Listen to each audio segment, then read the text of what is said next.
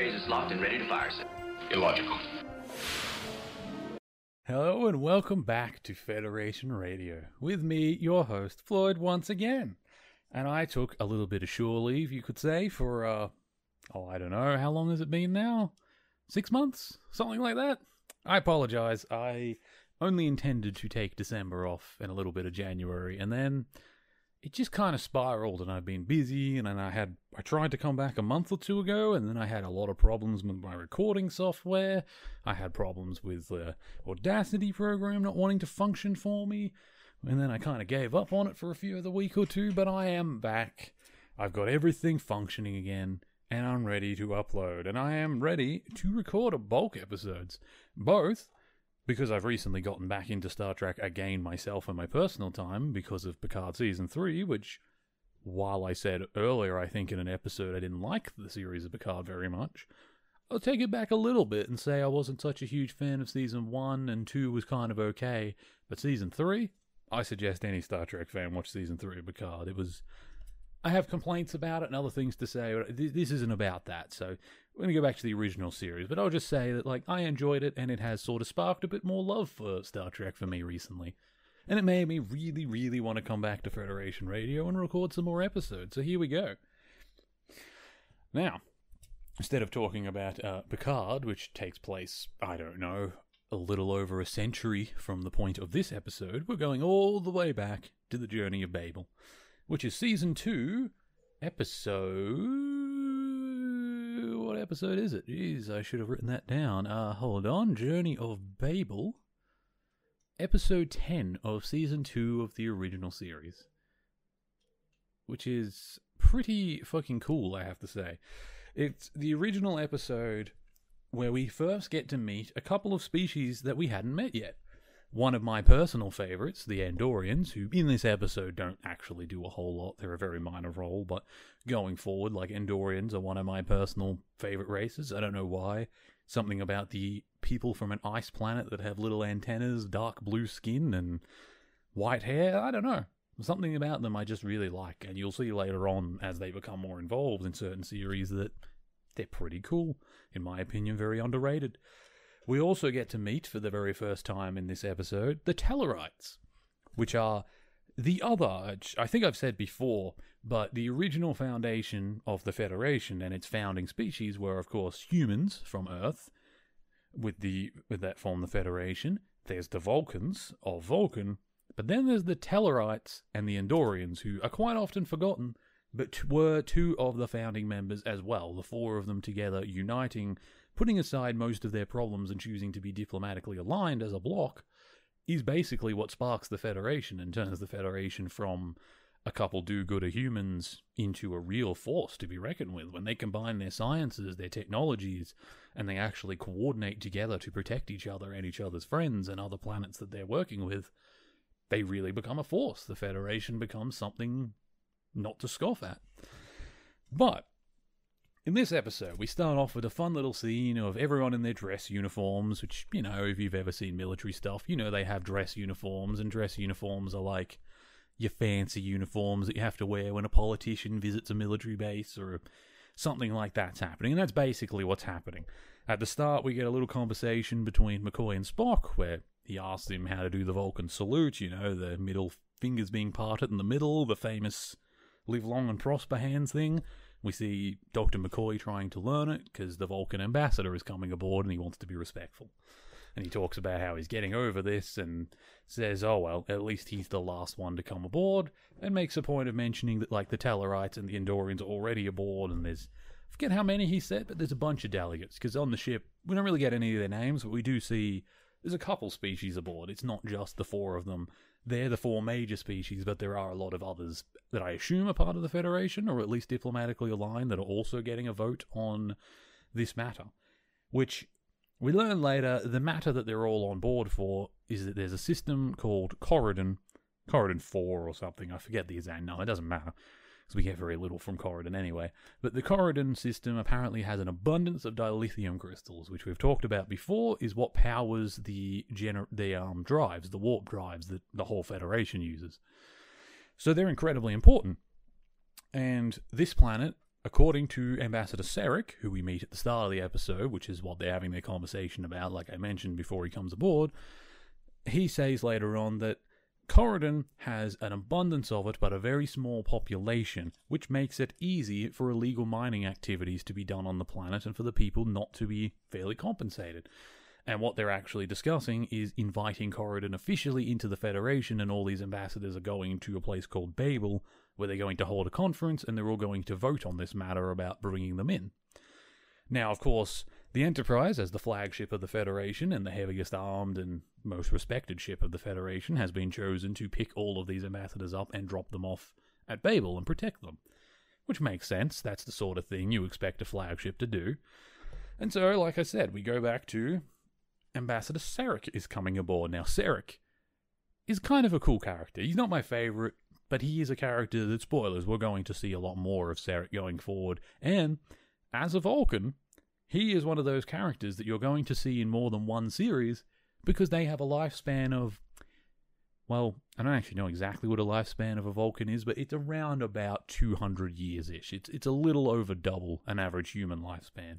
And we'll see this again with other Vulcan characters, but quite often Vulcan characters are able to show back up in future series, even if there has been like a significant time jump, because they don't die in that time, like they're still around.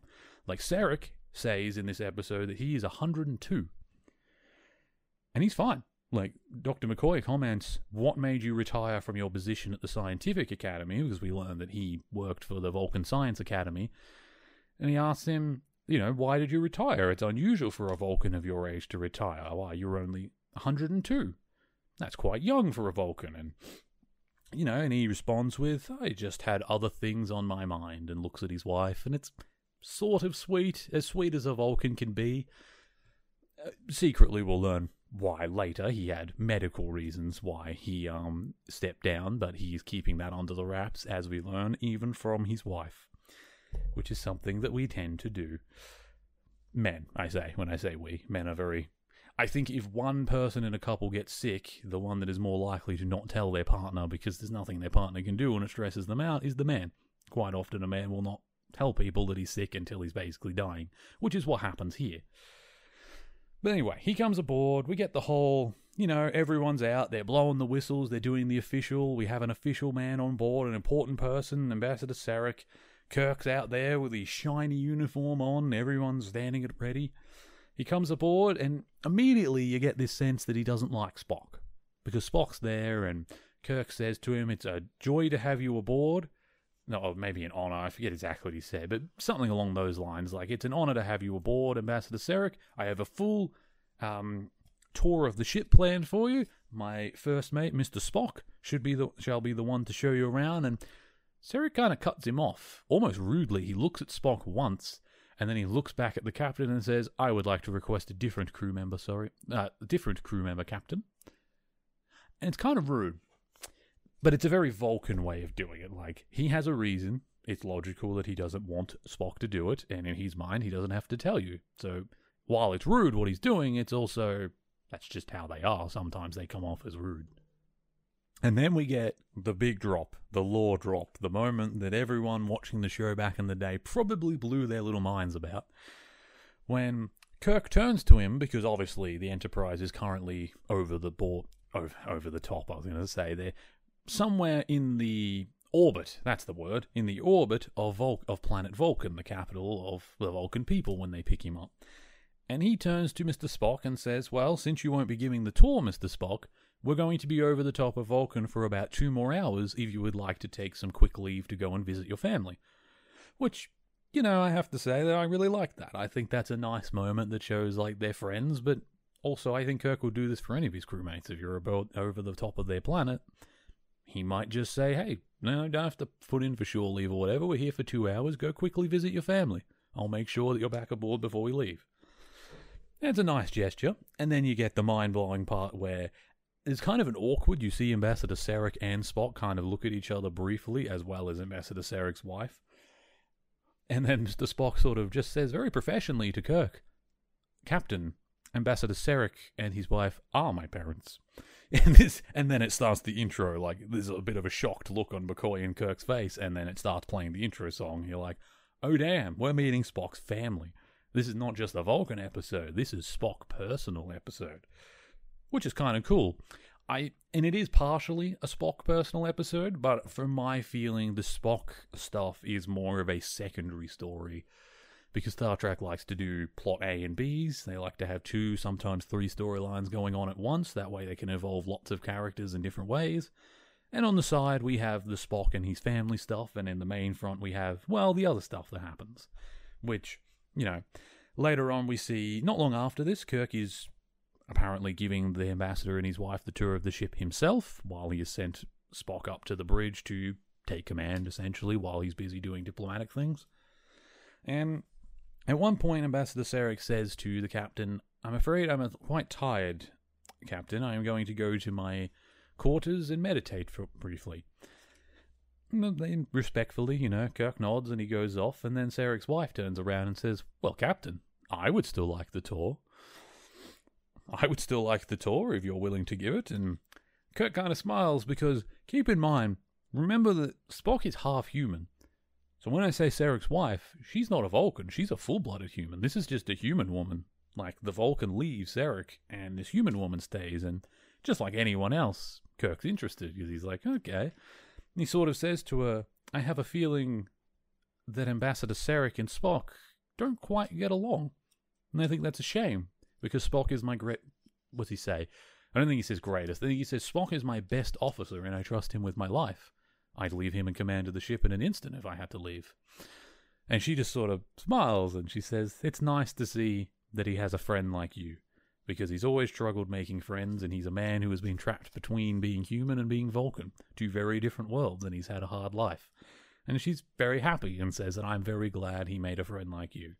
And that's nice. I think that's something that, you know, we already knew, but it's nice to see it from his mother's point of view.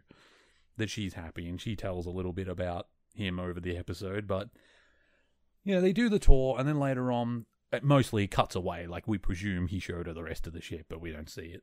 Then it cuts to a dining scene. Well, not like a dining scene, more like a buffet, and we see a bunch of aliens, all sorts of aliens hanging out in some kind of hall. There's uh, these spreads of food, and it's it's weird food. I don't know. Original Trek had this weird idea about food and what it should look like in the future, and I'm kind of glad they went back on that as time went on because it's kind of strange. Like, you've got a platter of what looks like Play Doh cubes of multicolors that are stacked up. And I think the idea is meant to be that they're like condensed food. Kind of like if you look up, like in the 60s, what astronauts would have, basically protein pastes and stuff like that. It was the idea was you would pack as much nutrition into something as possible that could be sealed and taken to space because you don't want to have much carry weight, you don't want a cooking time and all that sort of stuff to have to be done on the ship. So yeah, this basic stuff. And Star Trek feels like it took that idea and then tried to like ramp it up. What if we were 100 years and 100 or 200 years in the future? What might that look like? And apparently, multicolored Play-Doh is what they came up with. Because that's what it looks like to me. It just looks like a stack of Play-Doh that they're vaguely shaped to try and look like cubes and fruit. Doesn't look appealing to me. Maybe it's super tasty. Maybe it's like lollies and you bite into it and it's got all this flavour. I wouldn't be surprised, but it doesn't look good. But anyway, we have the food platter and we see. Well, this is actually the first introduction of the Tellarites in this moment because we see the Tellarites here, which are these humanoid pig people, is the only way I can describe it. They have almost. I think they only have like two fingers, so their hand comes off almost more like a hoof. So not a hoof, like it does have two big thick fingers and like a thumb, so they are capable of grabbing things and doing all that, but they've got this like snout like a pig, they've got these sunken eyes, and we're told by Ambassador Sarek that the Tellarites enjoy arguing for the sake of arguing, not because they want an answer, which is something that will be repeated throughout the series. Tellarites are an argumentative species. Now, we learn later on it's not because they're disrespectful or they just like arguing their culture just is like that. And I think that's kind of fun because they're pigs. Like they're actually pigs. So they made their culture that of pigs. Like things that we would see as being like pig like behavior. Like, don't be an idiot. Don't come in here arguing for the sake of arguing. That's just rude. To them, if you don't argue, you're seen as weak. Arguing is a normal way of life. You're always trying to argue. Not because you want to win, but that's just how their society works. They're argumentative. They're very in your face sort of people. Which is also why they found so much success in space and in business and in mining because they argue. Like any good businessman, they will keep arguing with you until you eventually give in and give them what they want, or at least compromise with them to make them shut up. and we see Ambassador Garth is his name, Ambassador Garth. And he approaches Sarek, who is at the table having one of these Play Doh bits. And he says, How will you vote? You know, talking about the Coridan thing. And Sarek answers, Why should I tell you how I would vote? I will tell you what my government has asked me to say when we reach Babel. And the Tellarite says, No. You're going to tell me what you want now because lots of people will vote in accordance to the Vulcans, and I need to know how you're going to vote. I don't care what your government thinks. What do you think? And I understand his frustration. I feel like dealing with Vulcans would be utterly brain numbing, especially in something like politics like this, where they're so to the letter and impersonal about everything that I too would probably be like the Tellarite yelling at them out of frustration after a short time. But he tries, and then Sarek turns around and we get an interesting um, showing again of Vulcan strength. He doesn't hurt him, he doesn't actually hit him or anything. He turns around and he says to him, You Tellarites just enjoy arguing for the sake of arguing. We will discuss this when we get to there, when we get to Babel, not before. And then he says, Oh, no, sorry. He says that at first, and then they argue, and then he turns and says, Fine. Then I will tell you. I intend to vote to allow Coridan into the Federation. And, said, and, like I said earlier, it's because, as he described, the people have lots of resources, low population, and they require help to protect themselves from illegal mining activities. And Garth gets angry at this. He says, Are you accusing my people of illegal mining activities? And Sarek calmly responds with, Well, your people have been found in multiple scans to have Coridan dilithium inside of their holds of some of your ships coming out of the region. Whether you mined it yourself or you bought it from other people doesn't matter. Your people have been involved with the business of getting something you shouldn't have, and I will vote to allow them in to avoid such things happening. And of course, the Tellarite at this sees this as an insult to his people and tries to hit Sarek. And this is where we get the Vulcan moment where Sarek sort of uses his fists, sort of just pushes, pushes him back. It almost looks like he's putting him up to block as if he's going to get hit in the sides of the head. But in that moment, that Vulcan strength not only blocks him, but it throws him back so that he hits the wall. And we see that, like, yeah, even 100 year old Vulcans have this strength this is a part of who they are. And once again, I would say that uh, if I was in this universe seeing that, I would again be very, very grateful that the Vulcans are not warlords and that they choose to self regulate themselves. Because their power, their logic, and their physical prowess could have made them the ultimate warlords had they gone down a different path. I think everyone should be glad they did not.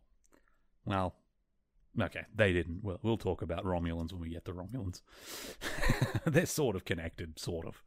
But so we get this scene, and it's interesting, and it puts it shows how much tension there is in the room. It shows a lot of like Kirk comes in, by the way, at this point. He sees this happen, and he literally stands between them and loudly announces to both that so long as he is in command of this ship, he will have order no matter what it takes. Which is a very Kirk putting his foot down, throwing his authority around the way Kirk does. You know, back down, or I will have you both put in your quarters basically comes in and slaps them around like they were little kids and tells them, Be good or I will punish you.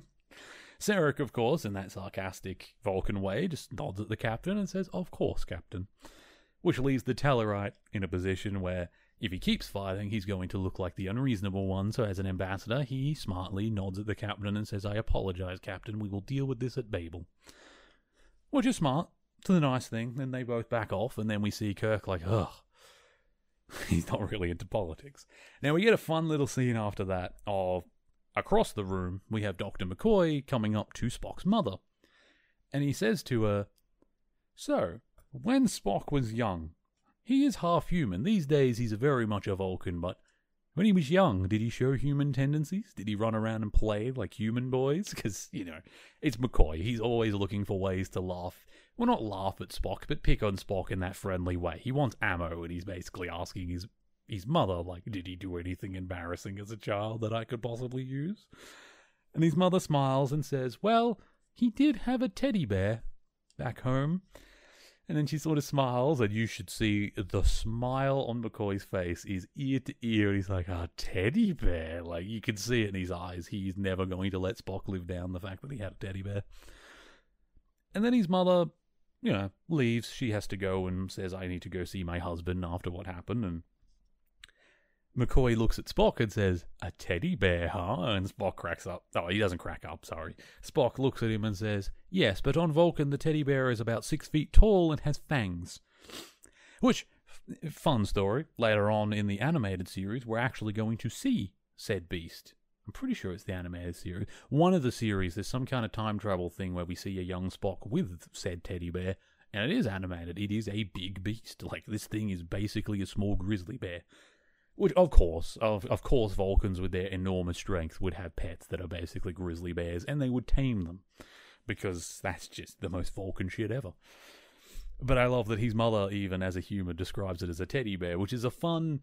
She's being playful and allowing the crew and what she sees as son, uh, friends of her son to play around and pick on her son a little bit, but also doing so in a way where once they learn the truth, they will gain respect for him. Like, holy shit, that's a big beast. You had one of those as a pet. Which is a very fun and nice motherly moment where it's like, yeah, she didn't be overly protective, nor did she disrespect him or hurt his reputation, which is, I think, perfect. She handled that situation very well. But it was funny, nonetheless, to see McCoy's pure joy. Now, not long after this, we get an idea that a bit of time has passed. Kirk's up on the bridge. No, sorry, he's not on the bridge. Kirk is currently in his quarters at this point, so I assume this is like later in the day. And his monitor, well, not his monitor, but his like little intercom thing next to his bed lights up and says, Security to the captain. He activates it and says, Yes, security, report. And security says, We just found a dead Tellarite outside of the ambassador's quarters. Sir, I believe it is the Tellarite ambassador. Which, of course, is like, oh shit, the worst thing that can ever happen when you're transporting politicians for a summit is that one of them dies in transit between because the amount of tension and things that are going to be thrown out between all of them could literally lead to war. This is a very bad situation. So they quietly, you know, they get McCoy and they get Spock and they get Kirk and everybody that's required, some security, some medics. They all come down and they investigate, like, what the hell is happening? And they confirm, yes, this is Ambassador Garth, the same guy that we saw thrown against the wall by Sarek earlier. And immediately there's they discover that the way he died is the vertebrae on the back of his neck are broken in such a way where they say the death would have been instantaneous and pain free. And then when they start saying, well, who on board could have done this? And another, I mean, Kirk brings up, I hate to say this, Spock, but earlier I had to break up a fight between your father and this ambassador. So, Ambassador Sarek and Ambassador Garth. And then Spock says, yes, well, with Vulcan strength, any Vulcan could do this. And what does he call it? He says this is an old execution method called Tal Shiar. sorry, sorry, I just realized something. Tal Shiar is an ancient Vulcan um, an ancient Vulcan execution method, and the Tal Shiar is what the CIA equivalent of the Romulans is. I just it just connected in my brain that the Tal Shiar is basically um, executor organization, and it made me laugh because of course, of course, Romulans would name their CIA equivalent after an execution method from the ancient days. That's the most Romulan shit ever. Anyway, not talking about Romulans, but that was interesting. And he says this is a Vulcan way of, uh, you know, in the past, executing people. And he and then the captain says, "Who would be capable of doing this?" And he says, "Well, any Vulcan." Any Vulcan on board could do it, and Kirk says, I'm sorry, but your father was fighting with him earlier. In this situation, could he physically have done this? And Spock says, Yes. He says, Logically, my father would not kill anyone unless he had a logical reason to do so. However, yes, physically, he could do this. He knows how to do this. He knows of the method. I think he even says, I was taught the method from him. So, like, yes, it is confirmed in that moment that he is now the main suspect because not long before they were fighting in the hall, and then afterwards he's found dead. So, you know, you put the pieces together. It's not exactly confirmation that he killed him, but I agree with them that he is now the prime suspect. So they all go to his quarters to see him. He's not currently there. His wife is though, and she's like, "What's happening? Is something wrong?" Because like Spock and the captain and the doctor are all coming to visit along with a security guard or two, and she's like, "Is is everything okay?" And they explain to her what happened, and then she says, "Well, I don't think he could have done this. He's been off meditating." And then the doors slide open, and Sarek comes in and says, "What is all of this?" They explain what's happening. Sarek looks at them and says, I was in quiet meditation on my own. Spock could tell you that this is something we do not discuss, particularly with Earthmen. And Kirk says, Well, isn't that convenient? Because we have a dead man, and I saw you fighting with him not long before. And before Sarek can respond with any kind of like reason or idea of why, he's sort of leaning, he has like one hand on a chair behind a desk, and he suddenly convulses and begins having a Vulcan equivalent of a heart attack, where one of the valves in his heart starts to act up and causes problems. And his wife, man, she loses it. Everyone does, actually. The instantaneous movement of McCoy, who has medical equipment in hand, scanning him while supporting his weight. Almost in one swift motion, he manages to do it all. The captain's there helping to support him. Spock takes a step forward. The wife, everyone instantly is forward to help him and they say it's the equivalent of a heart attack. Now, the next scene is in the med bay. And in the med bay, of course, Sarek is laying in a bed looking very sweaty, like a man who just survived a heart attack. And Kirk tries to say to his wife on the side, Has there been any other attacks like this before? And she says, Not to my knowledge, this is the first. And then from across the room, you hear Sarek in the bed say, Yes, there have been three others. And she loses it. She immediately very emotional, like, how, what the hell? What do you mean you've had three heart attacks? You've had all these heart attacks now and you haven't told me? Why didn't you tell me you were sick? And then he says, I forget what he says. It's like Benadryl or something. He says some word, some medical term, and he says a doc, a physician back home gave me that and pres- well, prescribed that, and I have been taking it. And that's fine, you know that happens. But it is interesting that he didn't tell his wife, and he says to his wife that it was illogical to tell you. You couldn't do anything about it, and all it would do was stress you, so I chose not to tell you. Which, like I said earlier, very, very much a guy thing. A lot of guys are like that. I'm like that. I prob- I'm the sort of person that doesn't like to tell people I'm sick unless I'm dying. Because I don't want people pitying me or being stressed about me. It's just how we are. And I guess with Vulcans, it's more of a logical thing than a masculine thing, but it's still a thing. It's happening. It's the same. Now, at this point, there's a discussion with McCoy in the next scene where he's got his nurses around him and he's got uh, Spock in, has come in the room and Spock's holding one of the disk drives that to me make me laugh because the disk drives are like multicolored, small, square, plasticky things that are plugged into the computers that apparently have data. So I presume somewhere on board there's like a library of information where they can source these for all sorts of topics to quickly gain information because at this point, of course, it's the 1960s and the idea of a central computer and how computers work was absolutely not mainstream yet. So, you know, they were trying. It's not as advanced sci fi as you think, it's more the equivalent of a file room stored in digital format somewhere on the ship. But, you know, they tried. For the era, I think they did the best they could with the tech they had to make it seem futuristic. And we see McCoy in front of his computer with a stack of these things. All sorts of colours, and they're all over the desk as if he's been going through file after file, presumably going through Vulcan physiology, updating himself on all the things of their anatomy that he needs to know for this, looking up the surgeries he has to take, you know, doing the responsible doctor thing of like, okay, I have to save my patient, what can I what do I need to know, looking for treatments. And he discovers that the problem is Sarek has a rare type of blood. I think they say Y type. I don't know if it matters or if it comes up again, but and Nurse Chapel comes out and says, "I've just checked the ship's stores, Doctor, and I'm sorry, but there isn't enough Vulcan blood and plasma on board to perform the surgery, even if it was Y type, and none of it is." If, and Sarek says it's a rare blood type. I think Spock says actually that it's a rare blood type, and then Spock says, "Well, I have type Y." And McCoy says to him, I appreciate that you wish to help, and that could be useful, but you wouldn't be able to give as much blood as would be possible to keep yourself alive and save your father. It's just not possible. You can't do this alone. And then Spock pulls out one of these little drives and says, Here. It is an experimental treatment, and he says what it is, and the doctor presumably has already read and dismissed this idea, says no, that's a Rigelian treatment. The Rigelians came up with it, and apparently what it does is it ups the amount of blood that your body can produce by 200%.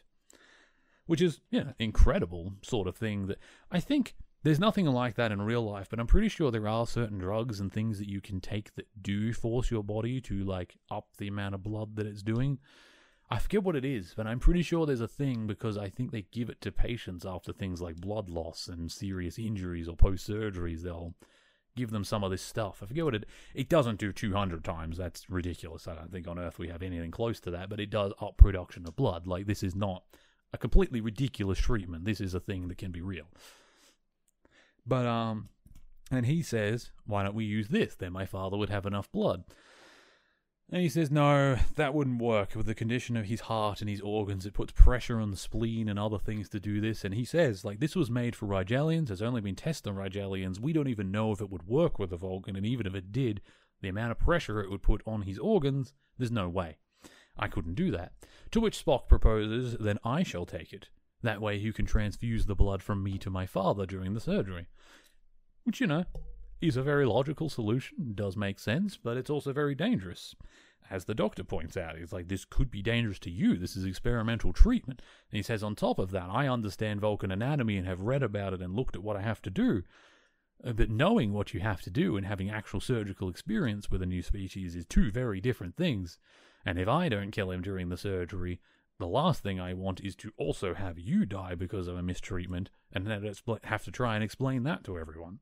Which, you know, very, very, very valid points from the doctor. Because this is something he has never done before. He's competent, but yeah, this is a big deal.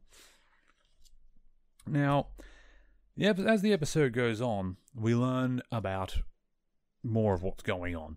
So, Kirk, not long after this, is um in a in a hallway. He's walking, and we see an Andorian come up with a knife and he tries to take out the captain, which, you know, if you've paid attention to Star Trek up till this point, you can't take down Kirk that easy. Kirk's a madman. He knows how to fight. He gives him the old double fist across the face and fucking beats him down. But before he goes down, he does actually get both slashed and stabbed. We see the knife go in on the side, and then we see it slash across his shirt before the alien goes down. Kirk manages to knock out the Andorian, and then he calls the bridge and says, Bridge, I've just been attacked by an Andorian outside of my quarters. And then he goes to say something about security. He says, Get security. And then he starts like falling down the wall because obviously the adrenaline is leaving his system, the blood loss is kicking in, and he's beginning to lose consciousness. And he manages to say important before he collapses. Of course, the next scene is in the med bay, where we have Sarek still in his bed, and then we have Kirk in a bed across the med bay, who is now, you know, got a bandage going across his side of his torso because he's been injured. And we get a report that the man who hurt you was an Andorian. He has been taken to the brig. He is still alive. He's being interrogated right now. And throughout this, I forgot to mention, we had a weird. Earlier in the episode, there was a little scene with Uhura where she said there was a weird transmission earlier aimed towards the ship, and it was in some kind of cipher of a language we don't understand. Now, you know, that in itself isn't that unusual in space, even in real life. We know there are certain radio signals and things that travel around just based on, you know, different stars and orbits and things like that, radiation, like. But she does say specifically, this is not random. Like, this was sent by someone. We just don't know who or to who it was sent. At first, it's not really thought about, but then after the attack, a small vessel is found to be following the ship behind them, and it is apparently capable of doing like warp 8 or 9, which is a lot higher than I think we're able to do at this point. I forget what the Enterprise can do at this point, but I think it's only like warp 5 or 6. Like, it's not until next generation we start hitting the warp 9s. You know, so at this point, they can't do that. So this ship is apparently faster than them, but it's smaller than them. But it's also keeping a hell of a distance. And when I say behind, like it's not like a car behind you, this is space behind, as in hundreds of thousands of kilometers behind. But the trajectory of its movement shows that it is following the ship and it has been changing its trajectory every time the ship moved. So it is tracking them, it's following them. They just don't know why. They then work out, you know, after the Prisma is down there, down in the brig, we get another message from Uhura who tells the captain I just saw there is another transmission from the ship, except you need to hear this. It is being transmitted to from us. Well, not us, but she says someone on board is transmitting. At which point they try and work out who it is. Now, the problem at this point, Sarek is ready for his surgery, as we discussed. He uh, needs his heart surgery. Well, um, what's his name? Spock needs to take his special pill, and he needs to get ready for the transfusion. But he refuses. He tells you know he that Sarek's ops start going down, like his organs are getting worse. And McCoy basically says, at this point, it's no longer an option. I wasn't willing to do this before, but now I don't have a choice. It's the only option available to me, and I have to try and save my patient. Spock, I need you to come here and do this, and help me save him. And Spock says no. He says, I'm sorry, but under the circumstances, I cannot risk the life of all the crew on board while we are being followed by another ship. There is a murderer on board who is currently being interrogated, and we don't know if he was alone, the ship is being followed, and if all this goes wrong, we have multiple people aboard and this could end in a war. He says, I will not risk the lives of the entire crew for one person. It would be illogical. I am sorry. So long as the captain is here, I am in command, and command does not award personal privilege. Which, you know, very fair. I feel like more of our leaders could take a little bit of that on board. This, you know, just because I'm in charge doesn't mean I can use my authority to benefit me. I have to protect everyone else. Even if it means his father might die, he's not willing to step down. And then he leaves, and McCoy and everyone's kind of dumbfounded, like, what do you mean? We don't really see Sarek's response, but, you know, we can assume that he, as a Vulcan, probably agrees. He would have been disappointed in his son had he sat down and done it right then and there. Now, as it goes on, we learn that ship that was following them is coming closer. It's coming closer, and they think it's going to attack. Now, we see a quick scene down in the brig where the Andorian ambassador is there.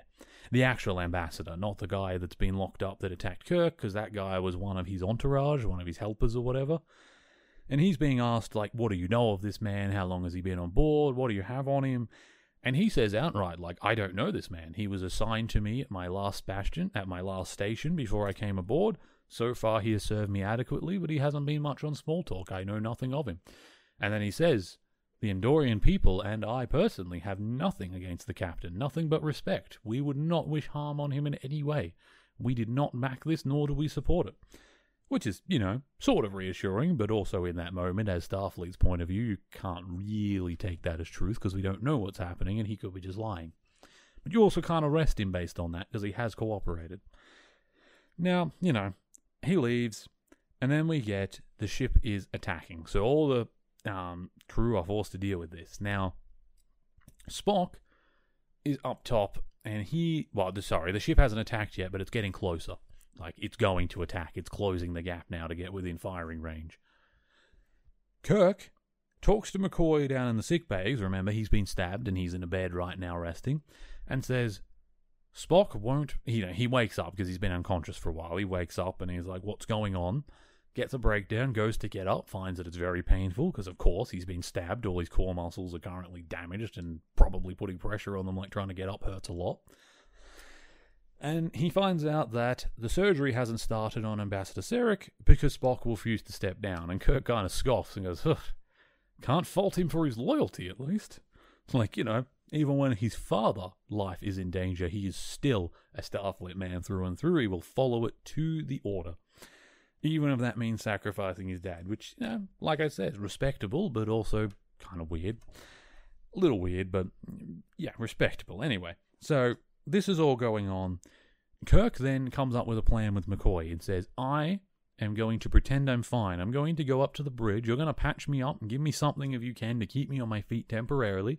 I'm going to tell Spock that I'm fine, and I'm going to dismiss him so he can come and help you with his surgery because he'll only do it if I go back and take command. And then he said, as soon as he gets here to take part of the surgery, I will call Scotty from engineering to take command and I will go rest in my quarters. You know, and McCoy's like, okay, that's a fair compromise. Like, you're going to rest, you're going to let someone else take command, and then I can do my surgery. So he's like, all right, I approve this. So they go and do that. Spock's shocked to see Kirk faking it because he comes up and he's faking confidence and he's leaning against the chair and saying, you know, asking for reports from everyone.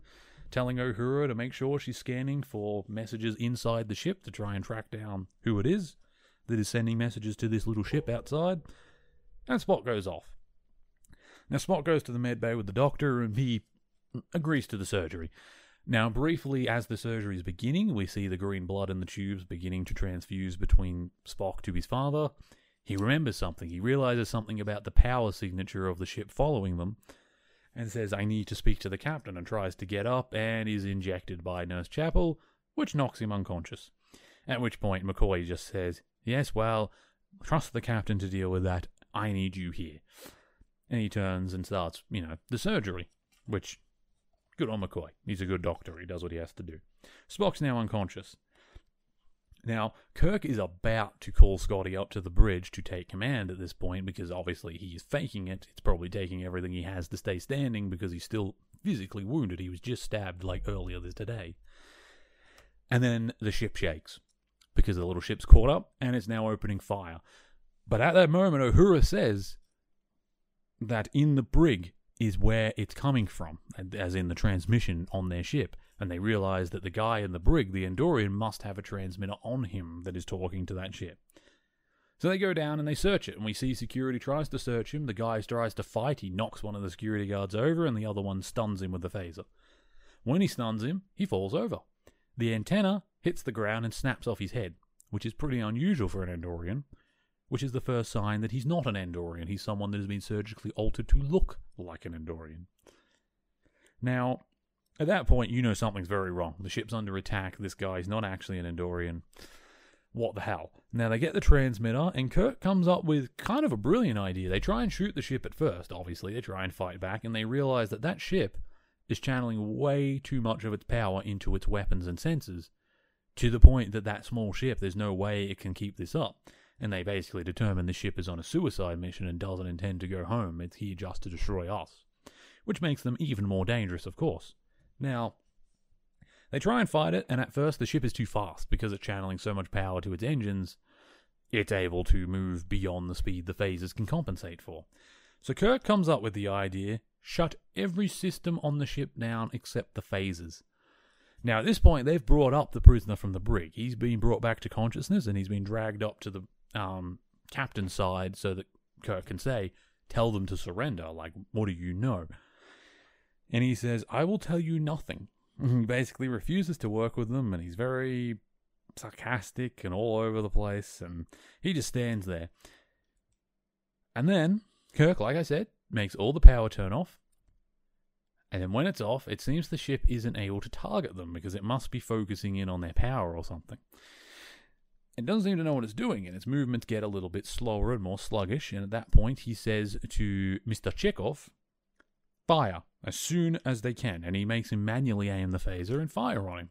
That way, they're unable to pick up on all the electronic signatures. Oh, sorry, when I said all powers are down, obviously the med bay where the surgery is happening is considered an emergency system, so it stays on- online. Don't worry. Sarek makes it. But um, yeah, and this was a brilliant move because the ship isn't able to target, and then it's hit. Mr. Chekov does it. He shoots the ship, disables it. We see it break into like three pieces, and then Kirk turns and brings all systems back online and says to Uhura, "Contact that ship if there are any survivors that wish to surrender. Tell them we are willing to give aid." And at that point, the ship explodes. You see it in the view screen, I guess it is, the view screen, we see the ship explode. And the Andorian next to him laughs and says, Captain, they had orders. They were not allowed to come back. They obviously self destructed. This mission was a one way trip. And then he looks at the captain and says, And it was a one way trip for me, too. In a matter of speaking, my self destruct is happening now. And he tells them that he has taken a slow release poison that is already in his system with no known cure. They try and drag him very quickly to the to the turbo lift to get him to medbay to try and save him so they can, you know, work out who the hell he is. But before he can even get in the turbo lift, he says, I believe I have miscalculated on the time. It's working faster than expected. And then basically just falls over dead. So, unfortunately, they're left in this position where, yes, they've won, they've realized they've won, but they're not really sure what happened. Until afterwards, Spock is actually the one that works it out because, or Spock and McCoy, because they do an autopsy on the body. When Spock wakes up, of course, he's fine. Sarek is going to be fine. That's all nice, and we have a nice little sweet moment of the two of them there. And Spock's mother's back and forth between them, trying to be so human while they're so Vulcan, not showing any. Like they're both basically bonding over how emotional she is. And then Spock says to his father, "Why did you marry her? She is so emotional." And and Sarek sort of just shrugs his shoulders and says, "Oh, I don't know. It seemed like the logical thing at the time." And then holds his his wife's hand, which again is sweet. I have to say, I really like that Spock's mother, being a full human, is able to look past the fact that Vulcans are kind of rude and a bit standoffish, and she truly does love him anyway. They're together. She raises a son. And like it can't be easy being a human on a planet full of Vulcans.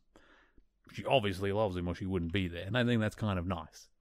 It's also very interesting that Sarek, for all of his high and mighty I am a Vulcan and logic is all that matters, he married a human, which tells me that he's not he's a bit more progressive than your average Vulcan. Because your average Vulcan wouldn't even be interested in a human. They're too emotional and illogical, but he made that decision, and because of that, Spock exists. But anyway, like, it's a nice moment, it's sweet. But we find out at the end that, uh, through the autopsy of the body, the guy that was dressed up as an Andorian and surgically altered is an Orion. Now, I don't know if you remember the Orion traders, but the Orion traders were actually mentioned earlier on in a couple episodes.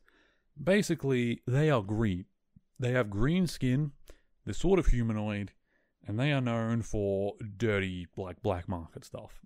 Like, they sell weapons to either side. They basically established that what the Tellarites had you know, how I mentioned earlier, the Vulcans had said they had scanned some Tellarite ships that had it on board, all that dilithium from Coridan.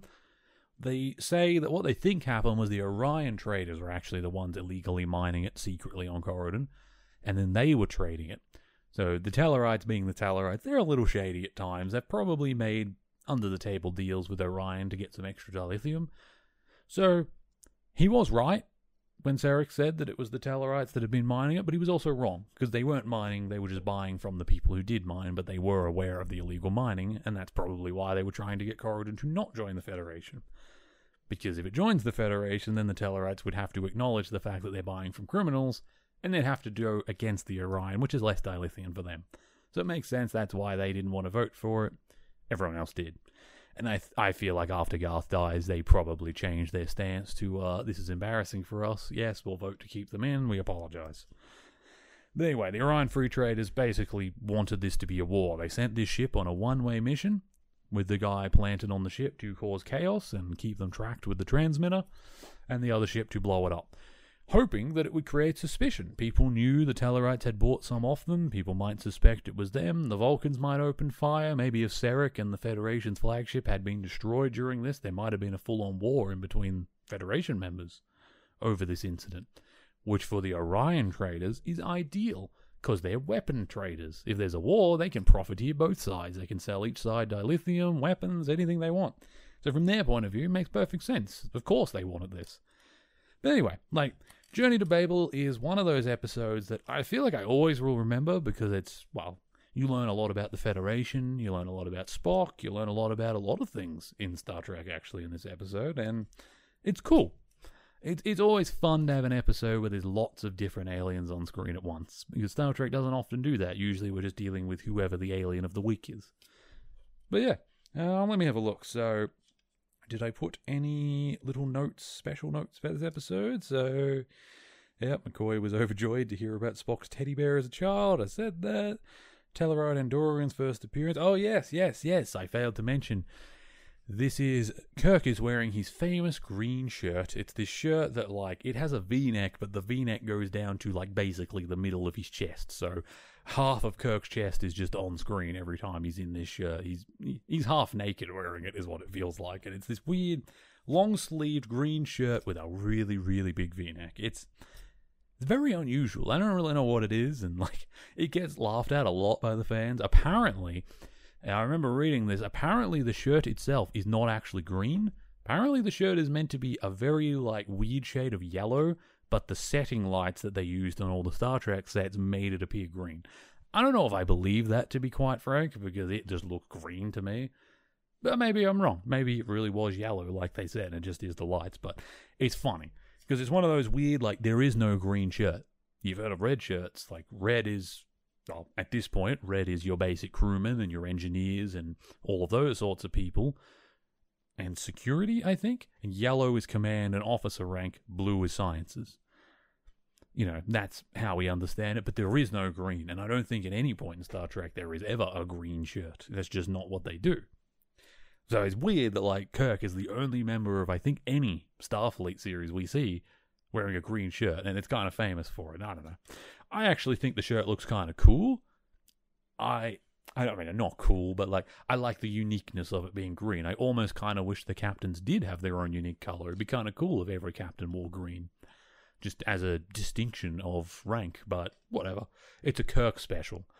Although I will say we do see it once more, I believe, in Enterprise, where Captain Archer will wear literally Kirk's green shirt, which is quite a funny moment. But we won't see that for a very long time. But anyway, thank you for listening. Thank you for coming by, and thank you to anyone that hears this for your patience while I was dealing with uh, me being me, really. Just I'm very bad at sticking to things. I'm trying to do better with that.